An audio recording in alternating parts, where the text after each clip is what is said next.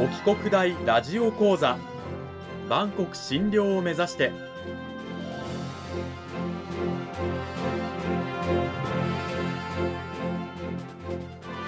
番組タイトルにある万国診療とは世界の架け橋を意味する言葉です。この番組は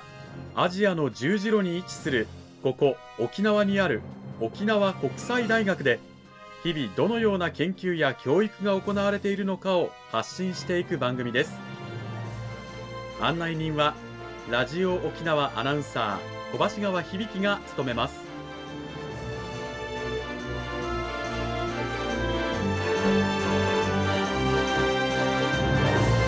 この番組は沖縄国際大学の提供でお送りします。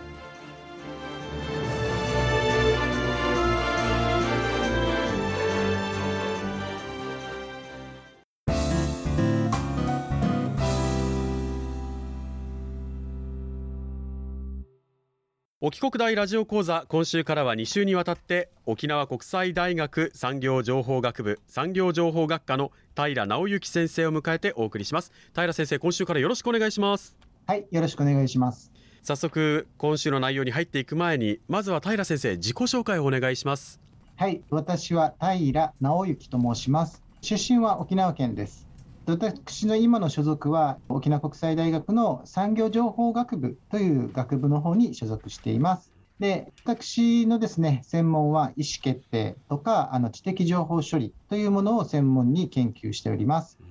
でまたですね、えーと、大学の方では、ウェブプログラミングであったり、経営科学、また知的情報処理といった分野について、あの学生の皆さんに紹介しているという感じになっています。そんな平先生をお迎えして今週から2週にわたって講義タイトルは思考って何？考えることって大事だよね？と題してお送りしていきたいと思います。さて平先生漢字で思い考えると書く思考なんですけれどももう少し具体的に思考って一体どういうものなの？ということを教えていただきたいんですがはい、思考っていう言葉については、まあ、あの皆さん、ね、小橋川さんもご存知の通りで、考えることっていうこと、うん、まあ、頭を働かせるっていうようなイメージなんですけど、実はこの思考っていうのにもですね、いろんな種類がありまして、うん、例えば、私が今こういう生活をしてるんだけど、数年後にはどうなるかな、ムキムキの筋肉マンになるのか、うん、あるいはもう病弱でどうなるだろう、みたいな、そういった形で考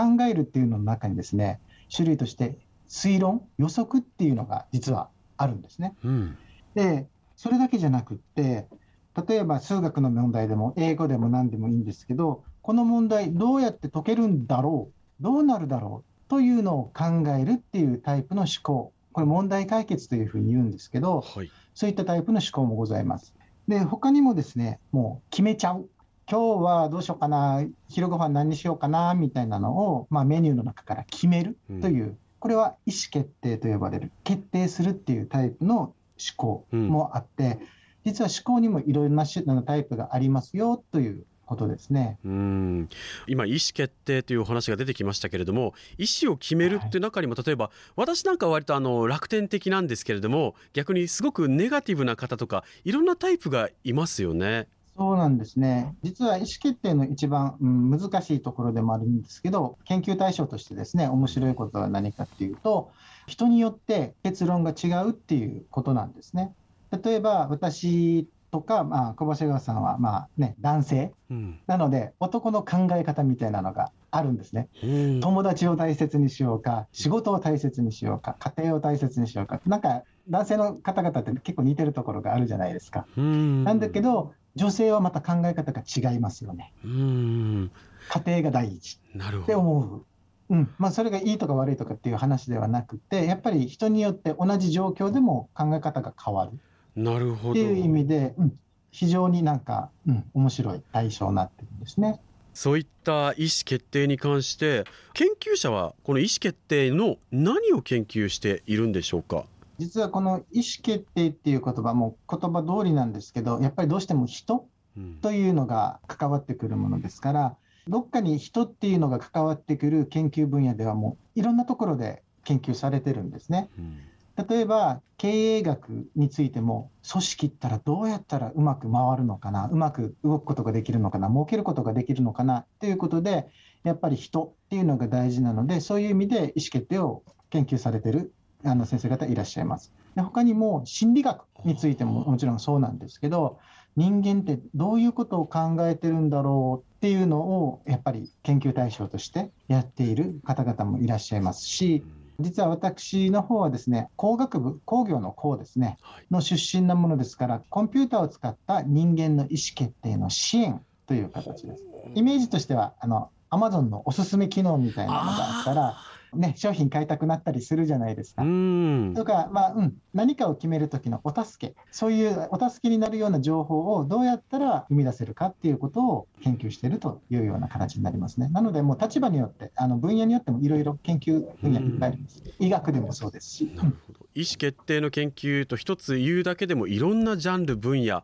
焦点の当て方があるということなんですが。そうですね、はい、その中でも近年注目されている研究ってあったりするんですか？そうですね。あのやっぱり最近よく聞くのがやっぱり行動経済学っていう言葉を私はよく聞きます。従来ですね経済学っていうのは人間は合理的な生き物。人間は間違ったことはしない。っていうような前提をもとにしていろんなことを研究して論じていくっていう形なんですけど近年になって人間ってやっぱりそうではないよね。合理的じゃないよね。じゃあこの合理的なでない人間が集まった時にどういうふうに社会って変わっていくのかな、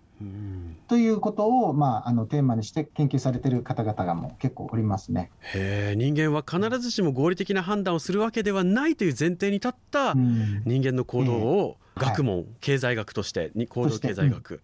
へえ、はい、その他にもあるんですか？近年注目されている研究。これはもう皆さんご存知の通りで AI、うん、あまあ日本語にすると人工知能っていう言葉になるんですけど、まあ、こういった言葉がやっぱ流行ってるというか。でこれについては人間ってどういうふうにして学習していくんだろうっていうものをまあ元にしてこれをじゃあコンピュータープログラムで組んだらどうなるだろう。どういういいことがあるだろうみたいな感じですね。まあ応用としては写真を見せたらこれが犬か猫かっていうのを判定したりとかですね。明日の天気はどうなるだろうみたいなやつ、うん、これをまあ人間の学習っていうやり方をうまくプログラム化してあのやっていったりとか、まあ、いろんなものがありますね。なるほど。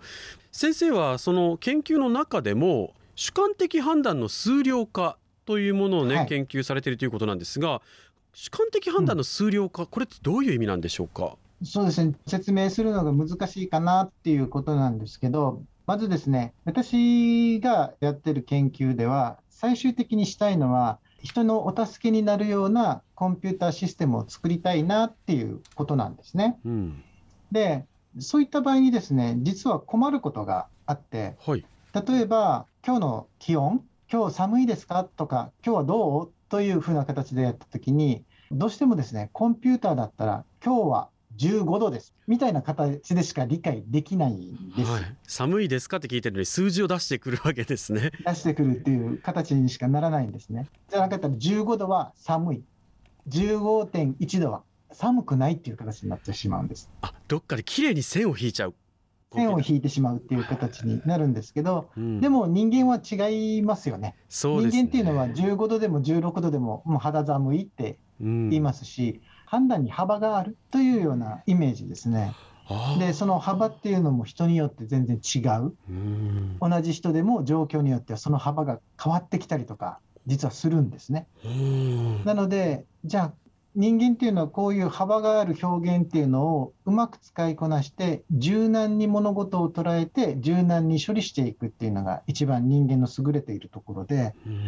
じゃあこれをコンピューターにってなるとコンピューターはそれができないのでじゃあどうしようというのを考えたりするっていうのが私の取り組んでいる研究テーマの大きな一つになりますね。先生の研究分野のお話も今していただきましたがじゃあお帰国大で学生たちにどういった講義をしているのか、はい、先ほどねウェブプログラミング経営科学知的情報処理っておっしゃってましたけれどもこれはどういう、まあ、学問なのかっていうのを改めて聞いてみてもよろしいでしょうか？はい先ほども申し上げた通り、私が最終的に目指しているのが、まあ、コンピューターを使って人間のお助けになるようなものを作りたいっていうのがあるんですけど、うん、じゃあ、今ですね、私たちが一番使っているそのコンピューター何に接してるかっていうと、実はインターネットなんですね。うん。で、インターネットって実はですね、ホームページっていうのと、ウェブシステムっていうのがあって、意味が全然違うんですよ。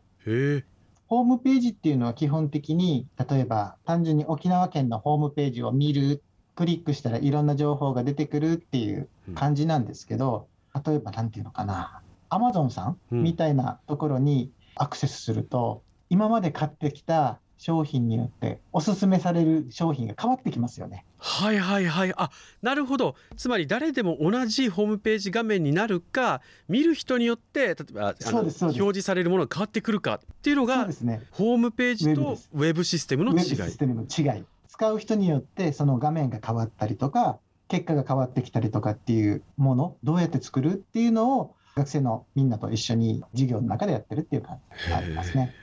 その他にもあの経営科学とか知的情報処理とかありますけれどもねこういったものはどういうものかはい軽くこうさっとですけどこの先生説明していただいてもよろしいでしょうか？はい。経営科学っていうのはですね、日々ですね、私たちビジネスの中で使われている、まあ、日程の管理とか在庫の状況の管理とかっていうものを、これをいかにして整理して論理的に予測していくのかっていうような形のものをやっていて、まあ、ビジネスで使うようなものを紹介してるっていうことです。うん、で、あと知的情報処理っていうのはですね、ちょっと難しいやつで3年生以上の科目になってるんですけど、先ほど申し上げたこの曖昧っていうのをどうやったら数字化、数字として扱うことができるのかなっていうのを紹介したりとかですね、うん、そういったことを、はい、授業の中ではみんなに紹介しているっていう内容になってます。このあたりはすごく興味深いと思ってねラジオ聞いている方もいらっしゃると思いますけれどもね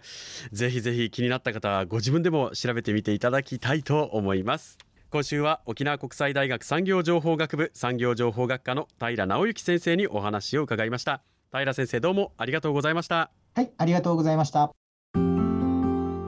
沖国大ラジオ講座今週ももうお別れの時間となってしまいました。さて平先生来週はどういったお話聞かせていただけるんでしょうか？はい、今回はですね、私のことを中心にというか、私の興味を中心にお話ししたので、次回はですね、私のゼミの学生たちがどういったことを取り組んでいるのかっていうお話と、まあ、できたらあの大学に進学したらこういった形で過ごしてほしいなっていうことをご紹介したいなというふうに思っておりますのでよろしくお願いします。来週も楽しみに皆さん聞いてください